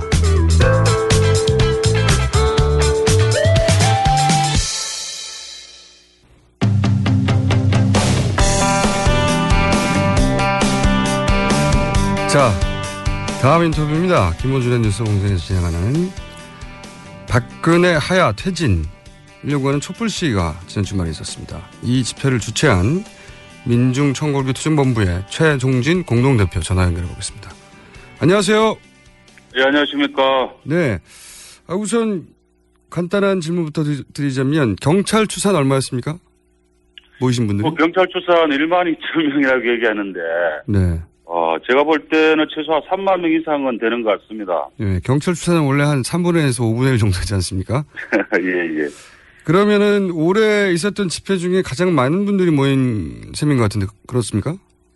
예, 그렇게 보고 있습니다. 어, 그리고 이제 요즘 집회는 크게 나누자면 이렇게 주최한 측에서 모은 분들이 주를 이루는 집회하고 일반인들이 참여하는, 자발적으로 참여하는 그게 줄을 이루는 집회하고 크게 나눠지던데 요새. 예. 주말에는 어땠습니까? 예, 시월 일일 날 저희들이 대학로에서 백남기 어르신 어, 사망 소식 듣고도 시민들이 참 많이 나오셨는데요. 네. 어, 그저께 집회 같은 경우에도 주최 측에서는 사실 미리 예상 이만큼 많이 모일 거라고 예상 못했습니다. 네네. 근데 일반 시민들이 뭐 워낙 많이 나오셔가지고 저희들도 어, 참. 너무 이렇게 고무되고 있는 이런 상황입니다. 그렇군요. 그 참여하신 분들의 뭐 나이대라든가 계층은 어땠습니까? 어, 뭐 십 대 뭐 중학생들부터 교복 입은 음, 고등학생들까지 뭐 다양했습니다. 저는 뭐 대학생 포함 육십 대까지 다양했고 뭐 어, 수녀님들 가끔 또 이렇게 뭐 어, 신부님들은 뭐 말할 것도 없고 농민들 노점상들 각계각층이 특히 음. 이제 가족들이 단위로도 많이 눈에 띄었습니다. 그렇군요. 이게 집회가 아, 성격이 전 국민적이다 이렇게 가늠할 때 가족 단위가 오느냐 아니냐로 가늠하기야 하면 되는 예. 법인데 그러니까 이, 예. 이 사안은 특정 계층이 아니라 뭐 연령대가 아니라 전, 예. 전 시민적으로 참여. 예, 전 국민이 이 집회에 함께해야 된다라는 것이 그냥 음. 증명이 된 것다. 저는 이렇게 보고 있습니다. 근데 이제 요새 집회하면은 물대포나 캡사이신 우려가 굉장히 많은데 물대포가 서울 그 박원순 서울시장은 물대포에 물을 공급하지 않겠다고 했는데 어땠습니까? 주말에. 아, 저는 뭐 굉장히 어, 그 약속이 정말 지켜지기를 바랍니다. 어, 네. 어, 국민들이 주말에는 없었나요? 물, 물대포 사용이? 어, 주말에 뭐 물대포는 저는 보지 못했습니다. 어, 다행이네요. 예. 그러면 워낙 이렇게 네. 예, 예, 말씀하시죠. 네, 물대포가 있었는지 일단 궁금했는데 없었다. 예. 뭐 지금 물대포 보지를 못한 것 같습니다. 그렇군요. 그, 그 정도 규모면 물대포가 어김없이 등장을 했었는데. 예. 다른 혹시 어, 뭐 어떤 진압 과정에서의 불상사나 없, 이런 건 없었나요? 예, 뭐 몸싸움, 뭐 일부, 뭐 일부, 뭐 이런 것은 있었지만 큰 불상사는 없었던 것 같습니다. 그렇군요. 그러니까 어, 전 연령층에 각계각층이 도 참여해서 실제로 그런 물리적 충돌도 없었다. 평화적인 시위였다. 예, 그리고 아무래도 이제 뭐 이 국민 정서를 어, 조금은 뭐 어, 반영 반영이라기보다도 뭐 약간 좀 자제하는 어떤 이런 모습이 조금 음. 있었던 것 같습니다. 아 경찰 쪽에서 경찰 예, 쪽에서의 예, 태도가요? 예, 방송을 할 때 보면은 네. 어, 뭐 존경하는 시민 여러분 사실 처음 듣는 멘트 무슨 웃음이 나왔는데 예, 뭐 그런 부분들 때문에. 하여튼 좀 자극을 좀 덜하라고 약간 이게 고민하는 좀 이런 부분들의 모습은 있었던 것이 아니었냐 저는 그렇게 보고 있습니다. 아, 시위 현장에 왔던 경찰 측에서 마이크로 존경하는 시민 여러분이라는 멘트를 했다고요? 그런 얘기를 들었어요. 네. 집회 많이 가보셨을 텐데 처음 들어보셨죠? 아, 처음 들었죠. 뭐 결코 달라졌다는 것을 규정하는 것이 아니라 네. 뭐 그러한 뭐 제수처라고 봐야죠. 예, 적어도 시민들이 길거리에 나온 것에 대해서 경찰도 시민이, 국민이니까요. 국민 한 사람으로 그 이해는 하는 건가 봅니다. 그죠? 아, 당연히 뭐 이 지금 여론이라든가 이 상황이 어떤 상황인지 뭐 경찰들도 충분히 알고 있지 않겠습니까? 알겠습니다. 어, 그런데 이 더불어민주당하고 국민의당에서는 기본적으로 퇴진, 하야 이런 단어는 쓰지 않고 그리고 특히 촛불 집회도 참여하지 않는다. 이게 공식 입장이거든요. 어떻게 보세요? 야당의 대응에 대해서? 아, 저는 상당히 유감입니다. 아, 국민들이 의원을 선택한 민의가 독재와 부패 비리 권력을 견제하고 잘못할 때는 국민들 편에 서서 함께 분노하고 싸우는 것이 야당의 모습이고 그러한 의원들을 국민들은 선택했습니다. 아, 그런데 어, 두 야당이 하는 모습을 보면은 정말 무능하고, 무능하기보다 못해 정말 분노가 치밀 정도입니다. 어, 당리당략을, 어, 생각해서 대선 의식하고 표정관리 하는 것 같고, 네.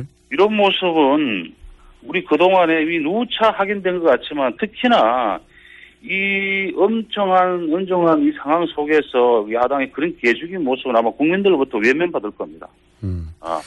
최근에 그 세월호 그 진상규명 특조위를 강제 중단시키는 거라든가 어, 국가폭력에 의해서 돌아가신 백남기 어르신에 대한 어, 아무리 여당이 뭐 버텨서 어, 안 된다 하지만은 그 특별검사 도입 이런 것들도 하나 간철시키지 못하는 무능한 어, 야당에 대해 실망이 큽니다. 알겠습니다. 야당은 함께 우리가 싸워야 된다고 생각합니다. 알겠습니다. 그거 그러한 입장에도 불구하고 개별적으로는 참여하셨던 분들이 있는 걸로 아는데 어떤 분들이 참여? 예예. 예. 물론 뭐 개별적으로 어, 저기 참여하시는 뭐 세월호와 진상규명 어, 또 백남기 선생님 함께하시는 우리 몇몇 의원님들은 뭐 제가 실명을 거론하기는 뭐 어렵지만은 어, 그분들에 대해서는 정말 고맙게 생각하고 실명도 거론해 주세요. 기왕. 예. 말씀하시고 박주민이라든가 뭐 표창원, 네. 뭐 또 무소속의 우리 그 의원들 뭐 윤종호, 김종훈 의원, 어 특히 뭐 정의당은 또 거리에서 직접 나와서 싸우는 이런 부분들은 정말 어 고맙고 또 함께 노동자 민족 편에 서서 싸울 거라고 생각합니다. 고맙습니다. 알겠습니다. 어 네. 물론 이 집회가 앞으로 얼마나 이어질지 얼마나 참여할지는 모르겠는데 네. 첫 집회를 하셨고 앞으로 어떻게 되는지 간에 큰 의미가 있었던 것 같습니다. 그런데 앞으로도 이 집회는 계속됩니까? 아 당연합니다. 어, 뭐 이 집회가 어, 뭐 여야가 뭐 내각 구성한다라고 해서 꼬리 자르기로 덮으려고 하겠지만은 이번에는 국민들이 쉽게 인정하지 않을 것입니다. 그러한 조치에 대해서. 거짓과 겁박불통인 신뢰가 무너져서 어 이제 대통령 자격도 능력도 없다는 것이 국민들의 일치된 견해고 요구입니다. 하야하라는 것이. 국민 칠십 퍼센트가 탄핵되나 하야된다는 어, 목소리를 높이고 있는 이 상황을 적당하게 꼬리 자르고 넘어가려 하면 더 큰 어, 저항을 가져올 수밖에 없다고 생각합니다. 다음 집회는 어, 언제, 언제입니까? 예, 다음 집회는 십일월 오일입니다. 그리고 이제 매일 저녁에 내일부터 십일월 이일 시국회를 통해서 일일입니다. 시국회를 통해서 매일 어, 농성과 촛불 집회 이어갈 것이고요. 어, 십일월 오일, 십일월 십이일 더 크게 많은 사람들이 모이라고 이제 확신합니다. 알겠습니다. 오늘 여기까지 듣겠습니다. 감사합니다. 네, 고맙습니다. 네, 지금까지 민중총궐기투쟁본부의 최종진 공동대표였습니다.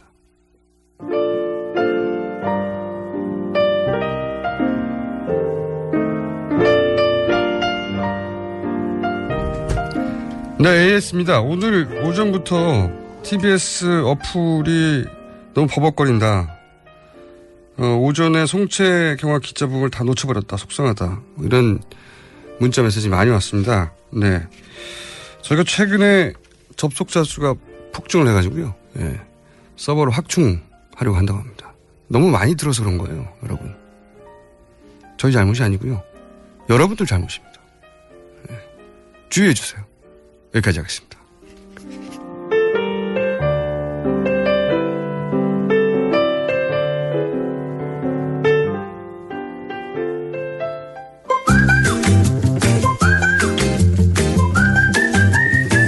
자,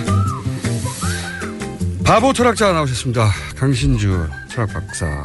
안녕하십니까. 네, 오늘의 안녕하세요. 주제를 제가 좀 전에 딱 들었는데 네. 듣자마자 빵 터졌습니다. 샤, 샤머니즘. 샤머니즘이요. 샤머니. 철학과 샤머니즘 사이에 뭐 관계가 있습니까? 어, 이제 샤머니즘이랑 싸우면서 철학이 발달을 해왔죠, 사실은. 아, 네. 샤, 이 인류 이 사상사를 보면 샤머니즘을 극복하는 노력을 했던 게 철학사입니까? 네, 철학이 뭐 저, 저 인간 중심적으로 가고 샤머니즘은 항상 이제 체제나 정권 원래 이제 무당이라는 게 나타난 게 이제 농경사회 정착하고 국가 생기면서 예, 그, 이제 그러고 생겼다 보니까 당연히 이제 억압기구에 일정 정도 들어가 있죠. 음. 그래서 뭐 근대 이후에 이제 서양만 하더라도 이제 그 샤머니즘과 싸우는 거죠, 뭐 예. 음. 그 동양도 그건 사실은 마찬가지였었던 것 같아요. 동양은 신돈 뭐 생각해 보면 왜 또 신돈밖에 모르세요? 아니 그것보다 더 거슬러 올라가서 네. 아마도 아마도 신정일치 사회가 있었겠죠. 당연히. 있었죠. 근데 네. 이제 우리 저 동아시아는 그거에 좀 빨리 벗어났었던 좀 정도인데 그래요? 그래서 오늘도 이렇게 우리가 지금 시국과 관련돼서 외신이랑 기타 등등 뭐 샤머니즘 정치였다 뭐 이런 얘기도 나오고. 그래서 이제 아, 샤머니즘에 대해서 좀 얘기를 좀 해봐야 되겠다. 그러면 이제 음. 유명자한 철학자 중에 그러니까 너무 낡은 철학자인데요. 한 이천 년 전 철학자. 샤머니즘에 대한 코멘트가 아, 있는. 순자, 순자라는 사람 아세요? 맹자, 순자, 순자 알죠. 공자. 네, 네. 친하진 않는데. 네. 들어는 봤습니다. 압니다. 그 저기 저 그 순자라는 양반이 이천 년 전이니까 이미 이제 통찰을 하고 있었는데 기우제 얘기를 해요. 기우제. 기우제. 기우제 많이 지내잖아요. 네. 그러니까 지금도 사실 촌에서도 지내니까 기우제에 대해서 이렇게 얘기하는데. 기우제를 지내면은 비가 오냐? 이렇게 스스로 자문을 해요, 순자가. 아, 순자. 네, 스스로 그랬더니 상관없다. 근데 그때 그, 이미. 예, 네, 근데 그 뒤 코멘트가 재밌어요. 요거를 국민들과 백성들한테 어떤 불안과 공포를 가라앉기 위해서 기우제를 지내는 게 좋은데. 네. 군주도 그렇게 믿고 있으면 그 나라는 완전 망한다. 아. 그러니까 네. 이게 그러니까 순자 입장에서 이제 순자가 좀 약간 현실주의적인 그 유학자였거든요. 그러니까 이 사람 생각이 이런 거예요. 어 일단은 민중들은 개돼지 같으니까 음. 기우제를 지내면 언젠가 오겠지 하면서 이렇게 이렇게 기다릴 수 있는데. 그러니까 이제 통치 대상들이 불안해하면 정권이 네. 불안정하니까 네. 그 사람들을 속여서 불안을 좀 가라앉힐 수는 있지만. 그런데 군주가 그거 믿으면 나라는 망한다. 군주조차 그걸 믿으면 안 된다. 근데 이제 우리 음. 사회가 만약에 날카롭네요. 예, 네, 우리 사회가 그 보도대가 맞다면. 국민들은 안 믿는데 통치권자가 믿고 있다. 음. 이러면 이거 진짜 좀 이상한 거죠. 굉장히 심각해지는. 국민들은 더 이상 안 믿는데, 안 믿는데 군주가 이걸 믿고 있다. 그러니까 이천 년 전보다 못하는 거죠. 그러니까 사실은 뭐 극단적으로 이제 이게 비유가 적절한지 모르겠지만 아. 중동 같은 경우에 뭐 아이에스 문제 있잖아요. 그 네. 집행부들은요 절대 그 신적인 거 믿지 않아요. 아, 그런 얘기 증언 네. 많이 나왔어요. 그러니까 아이에스에 들어가 있다가 탈출한 사람들 얘기를 들어보면 음. 자기는 이제 그 신을 믿고 종교적으로 들어가죠 다. 네, 종교적 이유로 들어갔는데 들어가 봤더니 아 정치 조직인 거예요. 그 강력한. 집행 실제로 그 집행 상층부를 이루는 곳 음. 사람들이 그 이라크 때 이라크에서 후세인 밑에서 권력을 쥐고 있던 사람들이 쫓겨나가서 글로 간 거거든요. 상층부는. 그러니까 그 아이에스보다 우리 사회가 못하면 큰일 나는 거죠. 사실은. 큰일 나는 건데. 그쪽은 최소한 지도부들이 아 이거 정치적으로 이용해서 사람들을 모객해서 일종의 네. 자기의 정치적 힘과 여러 가지 힘을 얻겠다. 뭐 네. 이런 건데. 그건 이천 년 전에 통찰이고입니다. 근데 지금 사실 굉장히 심각한 거죠. 그런 점에 있어서는. 심각하죠. 그래서 믿기지가 않는 거죠. 사람들이. 예, 그러니까 이제 이 샤먼이라는 게 뭐, 근데 뭐 또 한편으로 따져보면 우리 일반 국민들에서 일부분들도 네. 사실 뭐 우리야 뭐 어떤 최고 권력자가 아니까 상관없는데 불안하게 되면 종교에 이렇게 의지를 하잖아요. 뭐 네. 기복신앙도 하고 샤먼이 아직도 통용되고 네, 굿도 하고 굿도 뭐. 하고 이럴 네. 수 있는데 일반 사람들이 불안하니까 이제 그거 기댈 데가 없는 거죠. 예, 예. 근데 민주주의 국가에서 만약에 어, 최고 통치권자가 뭐 이러고 있다면 이천 년 전에 순자가 딱 보이는 이상한, 이상한 나라다? 그러니까 이천 년보다는 우리가 지금 좀 상태가 좀 좋아야 되지 않을까. 뭐 이, 이천 년보다는 상태가 좋아야 되지 않을까. 이천 년 말고 그 이후 뭐 서양 철학자 중에 샤먼을 거론한 사람들. 샤먼이라는 거는 일단 아까도 얘기했지만 기본적으로 인문학자들이 싫어하고요. 그러니까 그 무의도식하는 인간들이 샤먼이잖아요, 사실. 정치에 붙고. 마야 잉카만 하더라도 어떤 정치의 위계. 그러니까 샤먼의 역할은 살기 힘들면은 백성들이 떠나잖아요. 도망가잖아요. 예. 그걸 못 떠나게 하는 역할이거든요. 사실은. 음. 좋은 세상이 곧 올 거야. 올 거야. 예. 가뭄 곧 해결될 거야. 예. 이제 그 역할을 해주면서 권력을 강화하는 역할을 해갔었기 때문에 그러니까 실질적으로 그런 모습들이 안 좋다라는 거죠. 뭐 그래가지고 이제 스스로 이제 구원을 해야 되는데 민주주의 사회라 그러면 개개인들이 주인이 역할이 돼야 되는데 그냥 그냥 모세 기다리듯이 그냥 어, 누군가 우리를 구원해 줄 거야 이 메커니즘인데 아, 누누이 얘기했지만. 지도자가 그걸 믿고 있으면 큰일 난다는 거죠. 우리가 어떤 사람이 그 사람이 누구든지 간에 선배든 누구든지 간에 지도자라면 우리는 그 사람의 합리적인 결정들 그리고 그 사람이 누군가한테 지배되고 있다 그러면 어 대부분 사람들은 그 사람을 지배하고 있는 사람에 지배되는 거잖아요. 이건 그 민주주의 사회에서 사실은 있어서는 안 되고 있다면 이제 슬픈 거죠. 그래서 나중에 뭐 어떤 식이 될, 되는지 모르지만 어, 무당이나 샤먼과 관련 안 됐다고 좀 나왔으면 좋겠어요. 이건 진짜 창피한 일이라서. 아니 저도 네. 사실은 박근혜 정부에 대해서 비판적인 입장을 가진 분들도 어느 순간 이렇게 허탈해지는 거거든요. 내가 결국 샤먼과 싸웠던 거야. 이런. 그것도 있죠. 뭐. 그리고 자존심이 상하는 거예요. 아니었으면 좋겠고. 명수이 지성인인데. 아니, 아니었으면 좋겠다는 생각을 거꾸로. 아니 제발 아니 아니. 최순실 씨 큰 역할 안 했지 이런 뉴스가 나오기를 오히려 거꾸로 기대하게 되는. 근데 그러니까 그러기에는 너무 예. 많이 왔어요 뉴스가. 남루하고 비추 아주 비참하죠. 그러니까 뭐 비루한 현실이에요 사실은. 그러니까 뭔가 이득을 따지거나 뭐 기타 등등 음모가 있고 이랬으면 좀 납득은 되는데.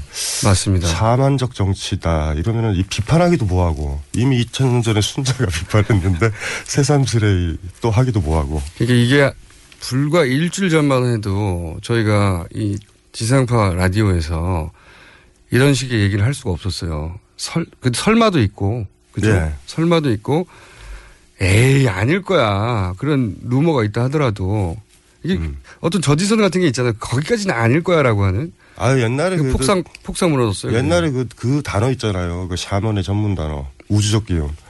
아우, 이런, 이런 거 들으면. 혼. 예. 어, 그러니까 혼이 비정상. 철학자잖아요. 그러니까 그 워딩은 모든 샤먼 쪽에서 진짜 종교거나 혹셈이 무미나는 것 항상 쓰는 그래요. 워딩이거든요. 그러니까 우리를 수동적으로 만드는 거. 우주적 기운이 어디 있어? 그러면 그거 읽는 사람 마음대로라고요. 우주의 기운이라는 멘트하고 몇 가지 멘트가 있죠. 그리고 그 국정교과서 가지고 음. 지금 이제 다시 국정교과서로 역사교과서를 국정교과서로 만든다고 하는 논란이 있을 때 야당의 이제 대표가 가서 교과서 어떤 부분이 구체적으로 문제냐 그랬더니 음. 박근혜 대통령이 그때 했던 말이 전체적인 기운이 그러하다고. 아유, 무섭죠. 이상히 무서운 게 그 기운, 우주적 기운. 사실 어떤 교과서에 어떤 항목이 자신의 역사 철학과 맞지 않다고 분명히 말할 수 있, 있어야 하는데 그걸 바, 통째로 바꾸려고 하는 거니까. 그러니까 이런 거거든요. 기운이 그러하다고 해버리면. 무당들의 느낌. 느낌이 안 좋아. 뭐 이렇게 되면 이게 뭔가 느낌이 안 좋아. 네. 그리고 또 막연하죠. 이게 대화가 더 이상 진행이 안 되는 게요. 아니 그 무당 말, 샤먼 말을 듣고 일상생활 중에서도 누가 그랬어? 아니 구슬 구슬 했는데 점괘가 이렇게 나왔어. 이렇게 나, 말하면은 아 그걸 믿냐? 그런데 그 다음 대답이 그 사람이 잘 맞춰. 맞추면 어떡할 거야? 그렇죠. 여기서부터는 대화가 더 이상 이어지질 않아요. 네. 그렇지 맞을 수도 있지. 그렇게 믿는 사람하고는 더 이상 대화가 이루어지지 않거든요. 아, 그러니까 어쨌든 간에 이번 기회에 전 국민이 샤머니즘에 좀 단절을 좀 했으면 좋겠어요. 그러니까 아이가 저, 저 공부 못하면 그냥 못하는 거예요. 그거를 막 어떻게 해가지고 기도의 힘으로 어떻게 해보시려고 그러는데 이거서부터 하니까 이게 이제 문제가 되는 것 같아요. 그래서 그냥 좀 남루한 현실이지만 온 국민이 이번에는 샤먼과 단절하는 계기로 삼았으면 좋겠다. 그런 생각이 그렇게 들어요. 되지는 않을 거라고 저는 생각하는데 그건 인간 본성 중에 가장 약한 부분을 치고 들어오는 거라 그거를 이제 고등 종교가 차지하기도 하고 그죠? 그걸 샤먼이 차지하기도 하고 어떤 사람은 이성으로 그렇죠. 넘어서기도 하고 네. 그 이성으로 넘어서다 넘어서다 그게 직업이 되면 철학자가 되는 거 아닙니까? 그렇죠, 그렇죠. 네. 그러니까 이제 뭐, 뭐 저도 이제 신분이 철학자니까 철학자는 샤먼적 느낌이 되면 촉이 확 살아요. 왜냐하면 샤먼이 사면 철학자는 죽거든요. 우리 이성적이기 때문에. 아니 근데 왜 점에 철학상담이라고 돼 있어요? 인생 철학상담 이렇게? 아니 사람들이 철학자 그러면 철학관을 생각을 해요. 그러니까 에이 이왕 이렇게 된 거 당신들이 원하면. 아니 저는 어릴 때 네. 거기 가면은 철학 철학자들이 앉아 있는 줄 알았어요. 철학관이라고 써. 아 저도 처음에 돌아다닐 때 그랬다니까 자꾸 이름 지어달라고 그래요. 그래서 처음에 우리는 이름 짓는 게 아니다 그래도. 아, 아, 아주머니나 아저씨들이. 음, 그래서 제가 배웠어요. 그냥 이름 짓는 법을. 이름을 저 줘요. 그냥 요새는. 내가 철학자라 그러면 아, 우리, 우리 이름 좀 줘달라고 그래. 네, 사주 봐달라고 그래. 사주 봐달라고. 그래서 철학자로 살기 힘들어요. 우리 사이가. 근데 그걸 좀 지어주고 어, 대충 네. 그냥 이름 지어. 믿, 이렇게 물어봐요. 믿어요? 이름 사주 믿어요? 그럼 믿는데. 그럼 이름 지어주고 안 믿어요? 그러면 짓지 말라고 그러고. 왜냐하면 옛날에도 참 낡은 시대에 책, 이름 짓는 책들 사주 책들이 있거든요. 해주는데 남루하죠. 그러니까 그 부분이 이제 우리 사회의 문제이기도 해요. 철학관 그러면은 점치는데 샤먼. 그러니까 그러니까 철학자는 또 계속 싸워야 돼요. 우리는 점치지 않아요. 뭐 이렇게 아직도 그래요, 근데? 아 많이 그렇죠. 지방 가면 아주 심하죠. 그러니까 철학자 그러면 이름, 손금 그리고 얼굴 피하고 어 관상 본다고 제가. 뿌리는 비슷할지도 모릅니다. 뿌리. 아주 거슬러 올라가면 예. 생각과 말로 예. 먹고 사는데 한쪽은 저기 비과학적인 우주 쪽으로 가버리고 음. 한쪽은 자기 이성으로 해결해 버리려고 하는 이렇게 갈라진 거 아닐까요? 그러니까 샤만은 체제지향적이고 철학자들은 좀 민중지향적이에요. 원래 그랬어요? 원래 그렇게 출발을 하는 거예요. 음. 저희가. 그래요? 네. 그러니까 조심해야 되죠. 왜냐하면 어떤 철학자들 중에 어, 샤먼으로 가는 사람도 있어요. 그래요? 어, 있죠. 뭐, 체제편을 딱 들으면서 뭐, 예를 들면은 뭐, 우리가 이제 현대사의 체제에서 좋아하는 그 영국의 존 노크 같은 철학자는 거의 뭐, 샤먼적이죠 뭐. 아, 그래요? 유명한 사람 아닙니까? 왜? 유명해도 아, 상관없죠. 그러니까 체제편에 들어가지고 미래에 대한 기대. 예를 들면 그 아담 스미스만 해더라도 보이지 않는 손. 네. 보이지 않는 손 딱. 시장에 보이지 않는 네. 손이 있다. 그 굉장히 샤먼적 얘기예요. 그래서 사실은 그 뒤에 막스가 보이지 않는 손이 어딨어. 왜 샤먼적이야, 경제학이. 그러니까 아. 계속 싸우고 있어요. 지금도 지금도 음. 이 시간에 철학자가 체제지향적이 되면 샤만적 그런 기운을 받아들이고 어, 우주적 기운을 받아들이고 기운을 받아들이고 은총을 받으려고 그러고 아, 그 철학사 내에도 그러면 철학사 내에 그런 체제지향적인 철학자들이 그렇게 넘어가면서 싸웠던 철학사의 투쟁사 이런 것 좀 나중에 말해주세요. 제가 썼잖아요. 그 철학 대 철학 책이요. 그게 원래 핵심이 그거. 그 책이 얼마나 팔렸다고 하십니까? 아이고. 있는지조차 모르는데. 그러니까 그러니까 그거를 읽으셔야 돼요. 전 국민이. 음, 네. 이게 철학과 샤먼이 싸우게 되고. 계속 싸우게 되는 거죠. 사회가 어느 정도로 이 원시적이냐를 따질 때 예. 샤먼이 얼마나 지배하고 있는가. 아, 예. 그렇죠. 따져야 되는데. 그렇죠. 그리고 대통령이 샤먼과 바로 직접 연결됐을 때 어떻게 알았겠습니까? 그거 이제 슬픈 거죠. 그러니까 이천 년 전보다 어쨌든 뒤처져서는 안 되겠다. 그 순자 얘기가 가슴에 이렇게 와닿으면.